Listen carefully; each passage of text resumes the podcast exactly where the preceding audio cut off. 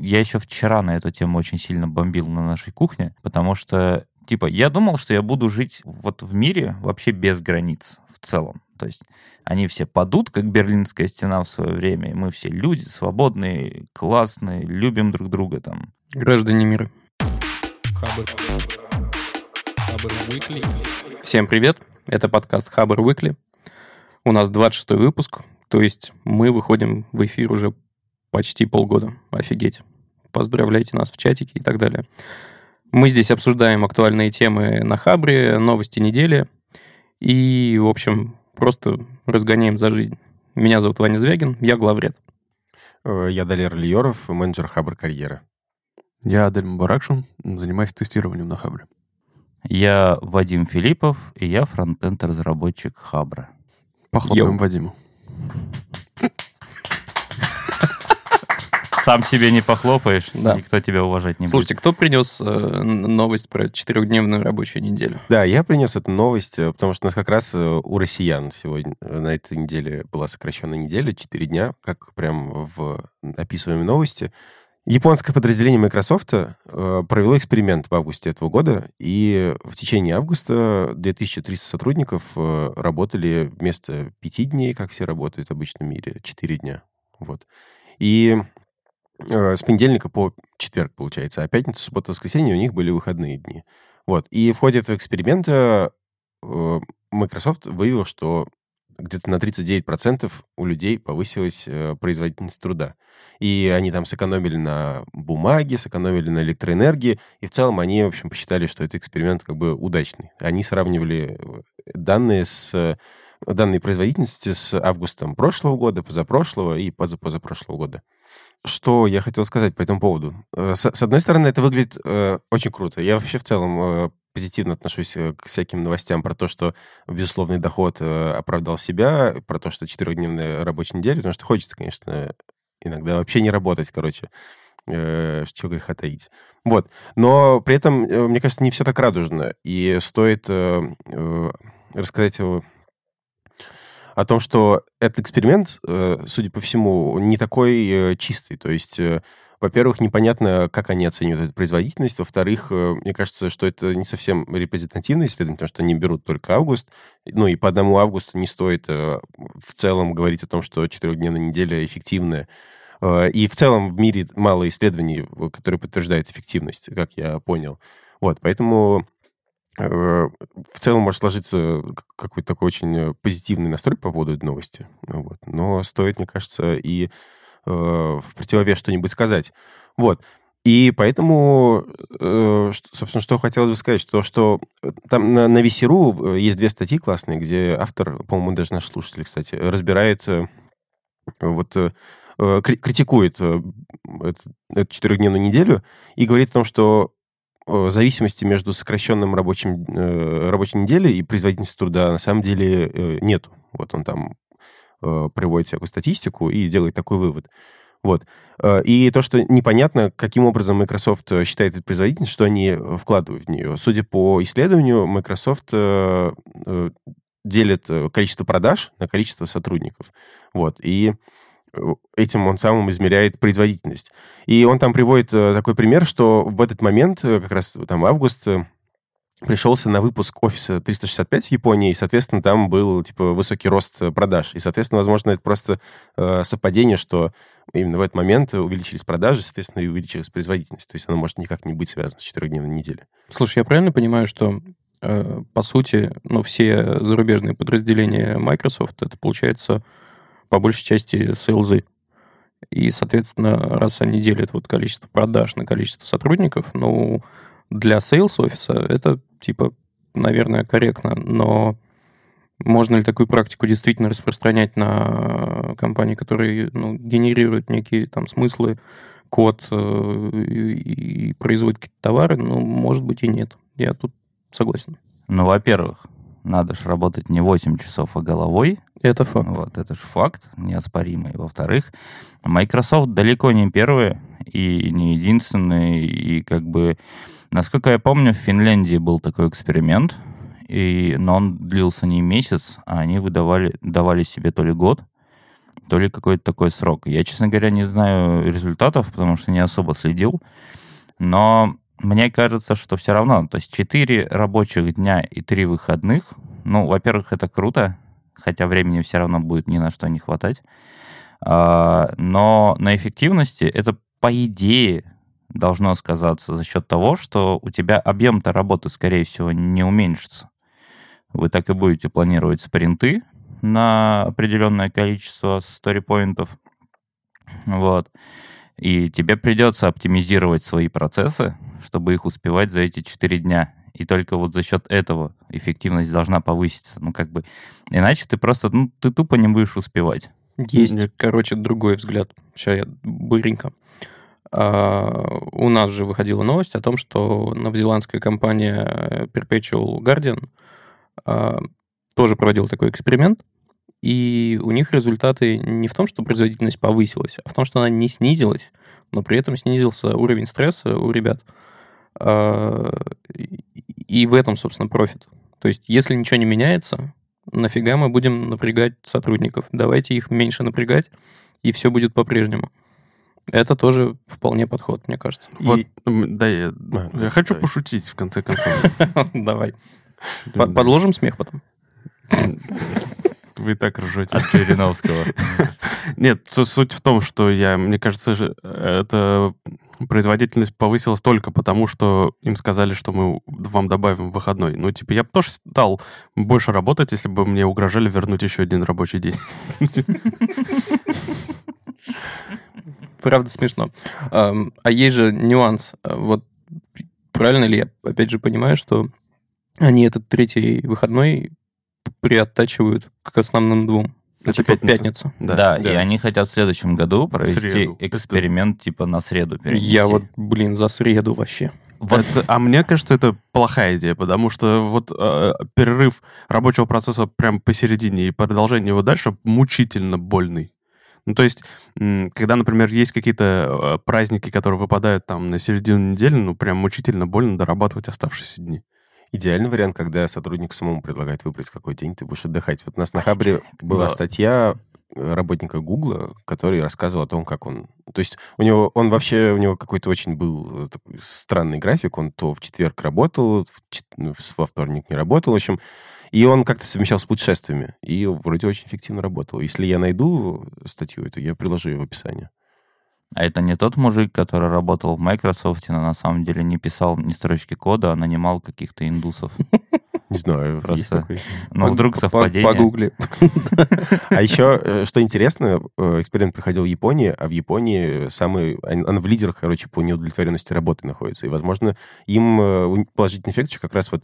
Может быть, производительность и не изменится, но у них она вроде увеличилась. Но как минимум удовлетворенность от работы может повыситься. То есть еще одна такая метрика, на которую можно влиять. Кстати, на фоне Японии э, у нас все может быть не так, потому что в Японии в целом же есть культура переработки.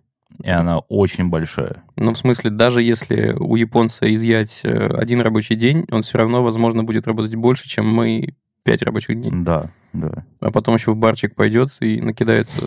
И у них, понимаешь, и вот это у них является нормой. Вот это меня прям убивает. Прям, э, ну, типа, они не думают о том, что, ну, вот там, личная жизнь, вот это все, зачем? Но, с другой стороны, он, у них мы, много мы вообще прекрасно кстати. живем. У нас огромные леса на территории России, но в отличие от Японии... Шовинизм пошел, великодержавный. Нет, но у нас, в отличие от Японии, нет леса самоубийц. А? Прекрасно откуда, же. Откуда ты знаешь? Ты просто не искал. Я а, искал. В прошлом подкасте как раз мы обсуждали, что в России с этим ситуация стоит плачевно. Под читой поищи, сто пудов есть. Не, прям леса нет, у нас другие способы. А вы забываете про другие аспекты выгоды, которые, ну, скажем так, из этого можно извлечь. Помимо ну, того, что, ну, во-первых, людям приятно, а, это еще экономически выгоднее становится, потому что, ну, во-первых, сотрудники стали брать э, на четверть, скажем так, на 25% меньше отгулов и больничных. А еще Отгула. Нормально. Погнали дальше. А что, не склоняется? Отгулы. Отгулы. Там ударение ну, допустим. Прости. Граммар нации. Ладно. А также было напечатано примерно на 60% меньше страниц бумаги, и электричество, расход электричества сократился на 23%, что, ну, вообще-то в масштабах такой компании, как Microsoft, наверное, большие деньги. Ну, они также могут сократить, знаешь, просто удаленно людей на шестидневную рабочую неделю, но удаленно, например. Ну, ну не знаю, ну Они, могут, наверное. Свет в офисе не потребляется, но он потребляется где-то в другом месте. То есть чисто с точки зрения экологии, скорее всего, это вот, ну, равноценная штука. С точки зрения оплаты электроэнергии в офисе нет.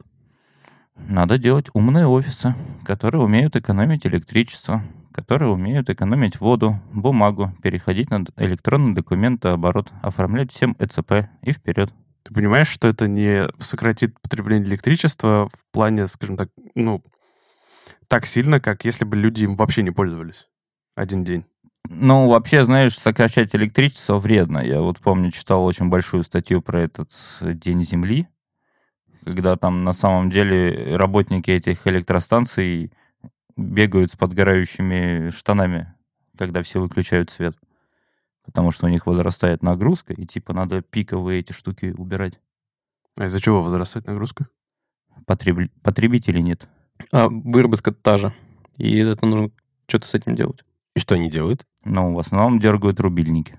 Просто выключают станцию. Ну, не, не, не станцию, а там свои типа модули, что-то такое. Я...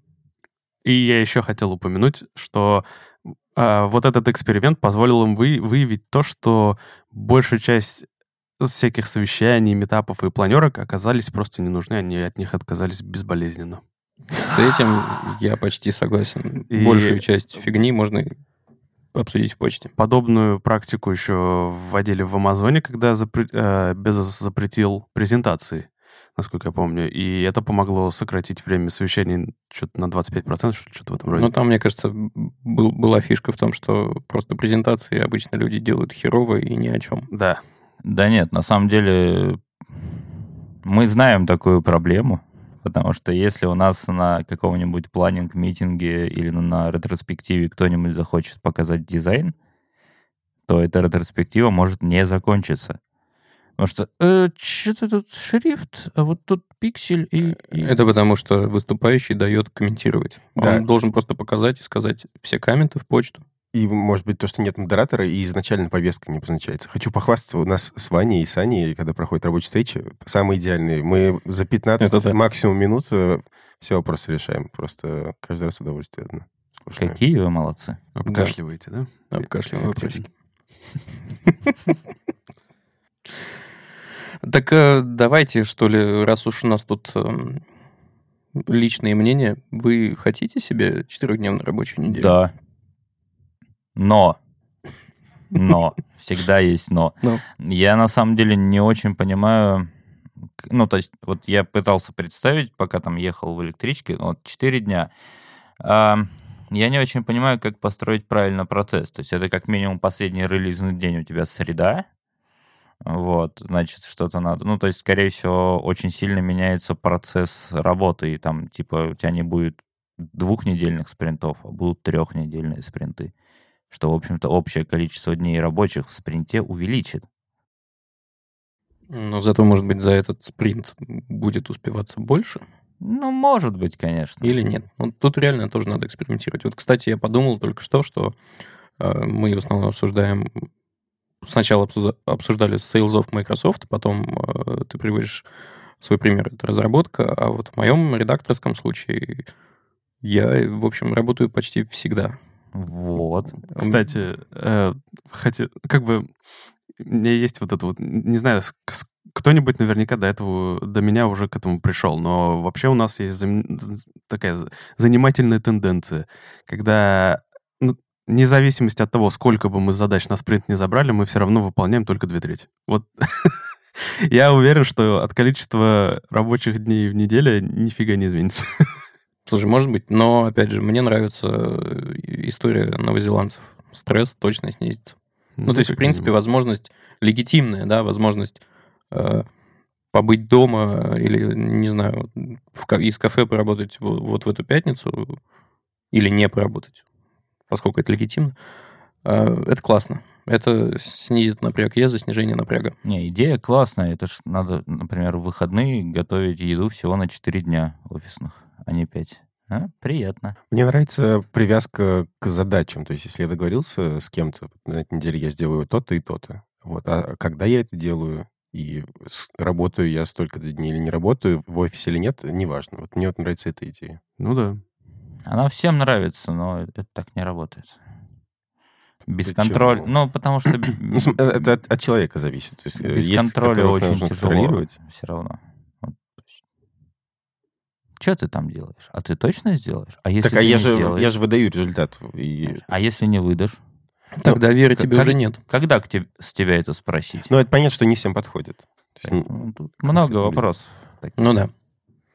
Ну что, мне кажется, к следующей нашей теме еще больше вопросов. Ну, ну да. погнали.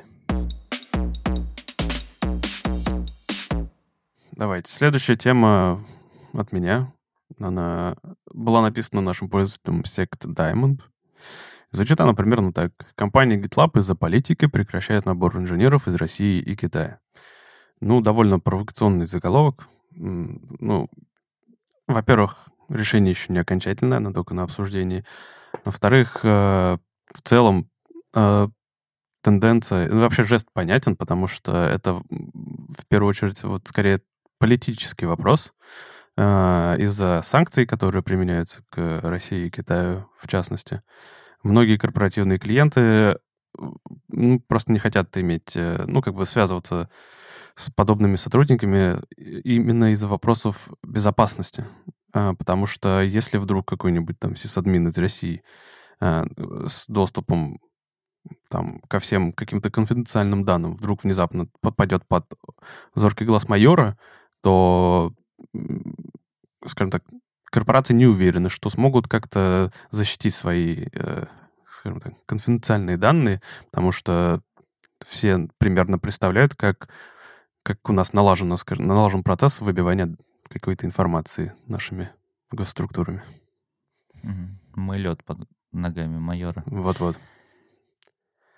Так вот, ну, как бы что здесь? Что Ми- у вас есть сказать? Э, Медуза, кстати, поступила примерно так же. Они сисадмина из Москвы перевезли в Ригу. Просто потому что, ну, это действительно небезопасно, когда у тебя э, человек, у которого все доступы ко, ко всем там серверам и прочим находится в небезопасном месте. Но Медуза, честно говоря, поступила вообще довольно радикально. Они все переместились да, в Ригу. Да, в общем-то. Ну, за исключением внештатных. Вот, но да, это там можно книгу писать о человеке из Дагестана, знаешь. Я правильно ли я понимаю, что у GitLab намечается некий контракт с некой компанией, э, вот как раз в этом обсуждении, вроде там, если по слову контракт поискать, а, будет упоминание. Э, и, вероятно, у этой компании есть вот такое требование, чтобы GitLab работал только сейчас я кавычки в воздухе поставлю, проверенными людьми а, или нет? Поскольку вы, вы эту штуку читали, прям читали-читали, а я только по диагонали. Ну, сам тикет, который был у них на сайте, нет, не читали. Я не читал, по крайней мере. На, в тикете нет об этом, кстати, инфы. Я его прочитал, потому что я, честно говоря, я очень не верю в последнее время переводчикам вообще никаким. Что-то приходится прям в источники лазить. А, вообще, это такая, блин, это такая история, она вот... Я еще вчера на эту тему очень сильно бомбил на нашей кухне, потому что я, я, я думал, типа, я думал, что я буду жить в, вот в мире вообще без границ в целом. То есть они все падут, как Берлинская стена в свое время, и мы все люди свободные, классные, любим друг друга там. Граждане мира. Граждане мира, вот это все. Боб Марли. Нет. А, ну, то есть, мне очень не нравится, в принципе, история о том, что э, какая-то компания, неважно, GitLab, не GitLab, кто бы они ни были, хоть как-то могут, типа, запретить мне у них работать. Ну, то есть, если я им подхожу, если они мне нравятся, я им нравлюсь, то вот эта история о том, что, ну, ты из России, братан, извини. Типа, вот это как-то, это неправильно. Это в плане того, что, ну, блин, Это и называется дискриминацией. Да, это вот, вот вы, вы, вы же деньги зарабатываете. Вы зачем туда политику вот эту вот свою? Так, так все-таки они по национальному признаку не разрешают, ну, хотят отказаться? Нет, нет, по территориальному. Я, я же сказал именно Ты можешь из свалить России. из Рашки я и... не говорил, что я... устроиться. Ну, ты в России работаешь да, территориально? Да. И типа, тебе окей, вали там в Чехию, угу. работай в Чехии. Тогда будет ок. Но вообще я не вижу прям каких-то, скажем так, я не уверен, что имеет смысл обвинять непосредственно их, потому что их к этому вынуждают их корпоративные клиенты. Ну вот, я как раз и начал об этом, да. А как же правило, знаешь, не работайте с мудаками? А деньги ты не любишь? Деньги приходят в любом случае. А, а если они приходят от мудаков? Можно искать другие источники. На этот счет есть, знаешь, классная книжка. Называется она «Метод тыквы». А, она рассказывает о том, как управлять большим количеством проектов и клиентам на примере того, как выращиваются гигантские тыквы в Америке. Вот. И там это правило не работать с дураками гораздо, ну, оно прям очень правильно. То есть все, что тебя не устраивает, все, что там либо не приносит тебе деньги, либо как-то оттягивает тебя, делает там плохо твоей команде, ты просто вырезаешь. И тогда это время уходит на разработку тех клиентов, с которыми тебе комфортно работать. Не, понятно, что GitLab, скорее всего, заложники ситуации, которую они попали, и им это, скорее всего, самим не очень нравится. Но просто, ну, да, нет выхода, наверное. Может быть, их там, не знаю, может, их правительство поставило перед таким выбором, чтобы либо вот работать с ними, либо нет. Ну, Кто косвенно так и есть. Понимаешь, потому что вот эти все истории там э, со Слаком, который банит чуваков из Крыма, с кучей вообще компаний, продуктов, которые... Это все тупо, блин, политика. Дебильная, непонятная, ненужная политика. Дайте людям, блин, дышать свободно и работать оттуда, откуда они хотят. Они не виноваты в том, что... Родились. Крым. Там. Да.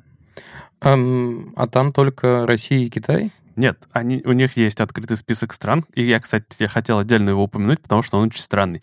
Там помимо России, ну, понятно, там есть э, Куба, Иран, ну, и в целом такие логичные страны. Там есть Крым отдельно. Логичный. Ну, то есть, ну, значит, наши тоже их, наличие их в списке не особо удивляет, но там есть Франция, Швеция, Италия и Испания, что, как бы, мне казалось, ну, как бы, ну, уж эти развитые шведы страны. с высоким вот... уровнем жизни вот... и высоким уровнем счастья. Гады какие. Да.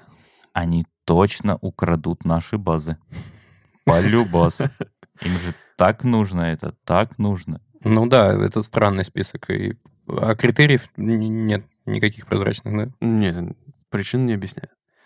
А, но, ну, по крайней мере, скажем так, у них есть еще другой список э, как бы актуальных стран, с которыми они могут иметь отношения. И э, там Россия пока есть. У них там есть какой-то э, пункт, который называется квота э, как сотрудников. И напротив России там стоит цифра 5. И вот интересно, это 5 человек, которые уже сейчас там в GitLab работают, или 5 человек, которые они еще могут нанять, пока не приняли вот это решение? Хм. А у них есть вакансии? Я не смотрел. Давайте просто попробуем написать. Ну, интересно же.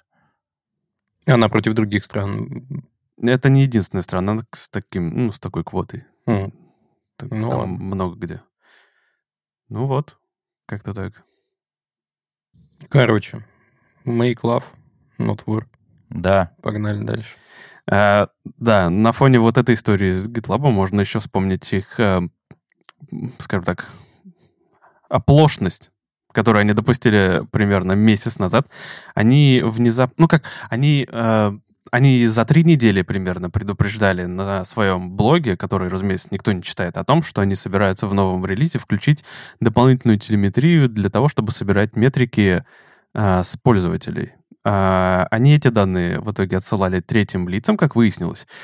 И эта штука работала даже на self-hosted версиях корпоративных клиентов. Разумеется, когда это вскрылось, ну, не то чтобы вскрылось внезапно, да, как будто они прямо это скрывали. Но когда это узнало общество, оно отреагировало прям максимально негативно, возникло, возник прям лютый шитшторм, как это называется, да, и, э, да ну, все, весь этот конфликт разросся до такой степени, что им пришлось публиковать э, открытое письмо с, э, ну, как бы с информацией о том, что они ну, отключат эту штуку как можно быстрее, уже в следующем релизе буквально. И, ну, да, вот просто вот такая mm-hmm. вот история. Все закончилось хорошо. Действительно, зашкварные истории такие. Правда. А это же, по-моему, кстати, у, у GitHub в свое время был этот э, тоже типа зашквар, когда они не выпиливали рекламу чуваков, которые, ну, то есть они свои, свои пакеты загружают, и там внезапно рекламка. А, да-да-да, где в каких-то типа. открытых типа. репозиториях э, тебе, да, в консоли рекламу. Мы, кстати, обсуждали эту тему в одном из подкастов. Да, наверное. Я...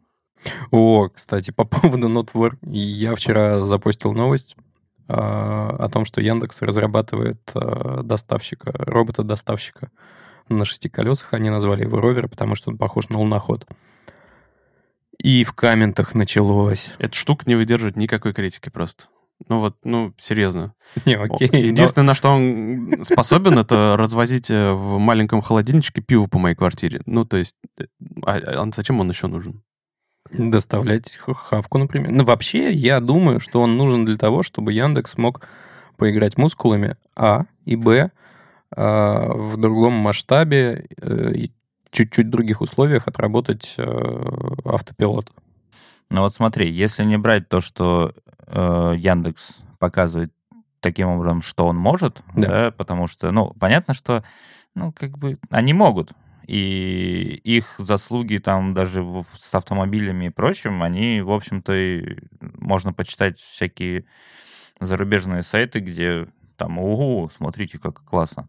А, чисто вот для применения. Понятно, что эта штука, скорее всего, не будет применяться на улицах, потому что, ну, мы живем в, в таком мире, где можно это все просто забрать себе в машину, отвезти, там, закрыть гео вот эти вот всякие метки. У нас машины Делимобиля и Яндекс Драйва воруют и увозят на границу с, Хаб, с Абхазией. А, мне кажется, эта история хороша для офисов больших, ну, типа, Например, где есть кампус? Опять же, да, вот как офис Яндекса, да, у них, когда я, правда, последний раз был, там были свои проблемы все равно с доступностью, ну, в плане для инвалидов и Об вот этом этого, сейчас да? отдельно расскажу. Вот. А, но эта же история крутая. То есть, если, например, как там у Лебедева, у тебя есть своя кухня, ты можешь спокойно сделать некий э, интерфейс, угу. где они просто ну, до тебя будут возить еду, возить документы. Такая история, кстати, Значит, с едой есть э, что? в каком-то кампусе э, университета в Штатах какого-то. Уже это ездят. же, это же, ну, на самом деле крутая штука. Опять же, я вот, я, я, э, я сильно не люблю официантов. И у меня была в свое время мечта открыть вот э, кафе для интровертов где, знаешь, только отдельные кабинки, где нет официантов, а такое окошечко просто. То есть ты заказал в приложении, типа тебе в окошечко принесли еду. Как тебе надо в Японии жить, там есть такие раменные, где маленькая кабинка, у тебя просто окошечко, куда тебе суют еду. Блин, это круто. Но лучше, когда так поезд, знаешь, проходит через... А ты, там такое, там Ты тоже сейчас имеешь в виду доступность, что среда не очень доступная, не да. везде пандусы, да. есть бордюры, и там он не все сможет... Вот, я вчера связался таки с Яндексом вечерком уже после того, как новость вышла, я ее обновил. Так что почитать тоже можно будет. А, чуваки подчеркивают, что все, что вот они э, мне сказали, и сейчас я протранслирую, касается только текущей версии вот этого робота, и они будут его, очевидно, видоизменять, потому что они только тестят. Вот, они думают над тем, чтобы сделать э, шасси mm-hmm. другое, способное преодолевать такие препятствия, чтобы при этом еще и груз не особо шатался, насколько я понял. Да вообще изи же. Ну, типа, да, независимо под, под, подвеску. Я свяжу, передам. Просто на самом деле, я когда увидел фоточки этой штуки, такой, ну, да, она типа не пройдет, да, там можно, кстати, посмотреть клевые видео на ютубе «Сталин ГУЛАГ». Да, а там, да, как на колесах. Рекомендую. Э, это прям... Это дичь. Четко понимаешь, что Москва не подготовлена. Короче, а, у меня всегда... Мы, как так работает мозг, что я увидел решение такое, решение плохое, Как бы сделал я? Мгм. И я тут вспомнил, я в свое время э, был такой типа дворец пионеров у нас, э, там, где всякие кружки, вот это все. Короче, и у нас там был кружок робототехники, и вот мы там собирали луноход. Притом луноход размером примерно как вот эта Яндекс штука, которая там бегает, ровер. А, но при этом он мог преодолевать препятствия в полтора раза превышающие его размер. Чисто за счет шасси, которые умели, во-первых, закидываться на стенку и преодолевать. Вот, и при этом с помощью всяких гироскопов и прочего, все, что внутри кабины, оно всегда в едином положении, то есть оно не шатается. Вот. Это у вас там колеса были в виде спиннеров такие трех? А, к сожалению, тогда еще вот не было этой крутой мега идеи. Вообще крутая. Вообще очень крутая. Я прям... Я прям думаю, даже надо такую коляску будет потом. когда Вот, знаете что, я сейчас осознал, что, возможно, слушатели не вполне осознают, о чем мы говорим. Сейчас я кратенько просто расскажу, что это за фигня такая. Эта штука э, высотой около полуметра, она ездит медленно, примерно 5 км в час, весит несколько десятков килограммов. Э, у этой штуки 6 колес, э, это все на электротяге, батарейки хватает на пару часов. Там есть отсек, куда можно положить, ну, типа, пакет с едой, например, из Яндекс Еды или какие-то документы. Этого ящик хватает. пива. Да, ящик пива, судя по видосу, тоже, наверное, влезет. Вот. И что еще хотел сказать? А, этот э, ящик и крышка, они залочены, и разлачивает его человек с помощью апчика на телефоне. Вот, типа, так это работает. И, кстати, у них есть промо-видео с этим ровером, и э, на нем видно, что, например, что этот ровер не способен пока даже там в здание заезжать, например. А я недавно читал про то, что есть уже похожий робот-доставщик, который не только способен в какие-то двери находить в здание, да, то есть uh-huh. без, без изначального плана, он еще и способен внутри ориентироваться. То есть у Яндекса и в этом плане есть куда развиваться. Кстати, забавно, что днем или двумя раньше я еще одну новость постил о том, что MIT и Ford совместно провели научную работу и нашли способ, как э, типа сократить э, издержки в разметке карт и указания точек, где находится дверь в доме. Это касается в основном, конечно, частных домов и в первую очередь штатов, потому что там очень большой частный сектор. Но, в принципе, задача, вот казалось бы, типа, найди дверь, а она, оказывается, ну, во-первых, требует каких-то затрат, потому что это нужно разметить датасет, а во-вторых, ничего себе просто в голову даже не приходило. Но я думаю, что Яндекс в этом случае воспользуется какой-нибудь своей толокой, э, и там за, за две копейки наймет миллион людей, которые будут ходить просто дверь здесь, дверь здесь. Тут есть проблема а, одна, которая, ну, такая, можно притянуть за уши, конечно, но Магазины, офисы и прочие имеют автоматические двери, которые смотрят на высоту примерно полтора метра, и они, зараза, стеклянные. Угу. Поэтому, когда ты пытаешься опознать дверь, это или просто стекло, ну, типа рядышком, знаешь, как в аэропортах бывает, mm. у тебя возникают сложности, потому что, ну, тебе не поможет здесь особо датчик объема, например, а, ну, объемного видения. Ну, это уже типа компьютерное зрение, нейросетки уже и все Это такое. вот надо придумывать, там, не знаю, может быть, типа на Можно просто сыграть на не на, не на сами двери обучать, а, например, на дверные проемы. Или клеить стикеры снизу, Стикер, желтые. кстати. А, желтые, кстати, стикеры, Дверь. возможно, сработают. Они же сейчас, по-моему, везде. Сюда в России, да, они сейчас почти везде. А... Ну да. Их мало кто использует так. А, на самом деле, я вот что-то сейчас посмотрел фотку, и мне интересно. У них колеса, походу, mm-hmm. они вот такие, знаешь, китайщины от самоката. Ну, мне в комментарии э, Юлия из Яндекса сказал, что колеса резиновые. Это все, что он сказал. Ну, там видно, что они, это называется пневмоколеса, то есть они надувные, ну, на видно, самом деле, да. не как у меня, например, на самокате. Но мне кажется, что это вот, э, господи, я название забыл, как они, электроколесо, как они называются? Моноколесо, гироскутер. Как само вот это вот, то, что из-за того, что у него двигатель внутри. Мотор-колесо. Мотор-колесо, вот. Мне кажется, что там 6 мотор-колеса, это, по идее, должно хорошо влиять на его проходимость все равно. Ну, то есть вот эти вот там хотя бы 2-3 сантиметра э, бордюр, бордюр он угу. должен преодолеть. Ну, это такая, получается, штука 6 на 6. Даже. Ну, да, ну это же круто. Сколько Нет, стоит одно мотор-колесо? 8 тысяч примерно.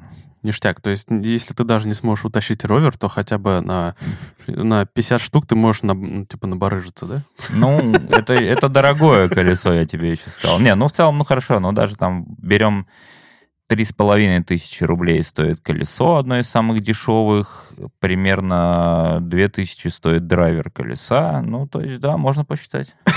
Да, но вот с точки зрения кражи, там же все, естественно, трекается и так далее. А это не проблема. Как, ты протрекаешь украденные колеса? Ну, блин, камеры и все такое. Ну, помашешь ему в ручку. Машины Яндекс Драйва находят в Абхазии. Да. Их там нет официально.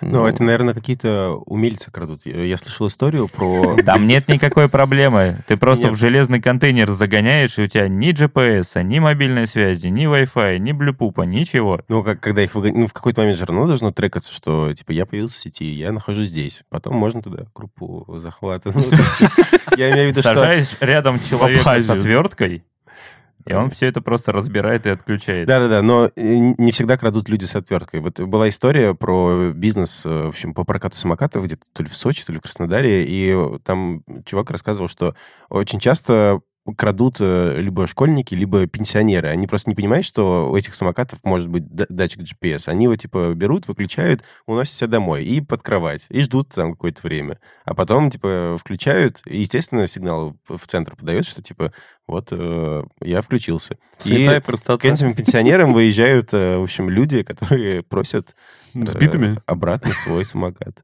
Просят.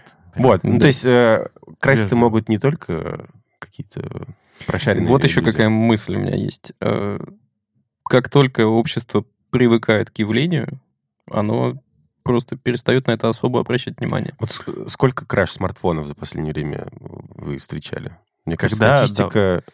Когда до вас в последний раз докапывались гопники, вот мне скажите. Позавчера. Ты из Зеленограда, ты, с тобой все понятно. На, нет, понимаешь, на Ленинградском вокзале до меня докопался чувак, при этом со мной он общался. Ну, то есть он начал со мной общаться. Я говорю, типа, братан, ну, у меня карточки есть. Хочешь карточку? На, на. Он говорит, деньги, деньги давай. Вот, а потом начал со мной общаться по-кабардински. Это, а ты ну, мог ему ответить? Вот, а я ответить не могу, но я все понял, что он сказал. Я ему как бы по-русски отвечал, и он первые, знаешь, пару фраз, он не понял, что происходит. После третьей фразы он такой, типа, ты понимаешь меня? Я такой, эм, да. И он такой, ладно, я пошел, братан, извини. А он, в смысле, он угрожал тебя? Ну, то есть гопнуть тебя пытался, да? А он пытался меня гопнуть, понимаешь? Гопнуть гопника, ну как так-то? Ну, до чего мы докатились? Ужас.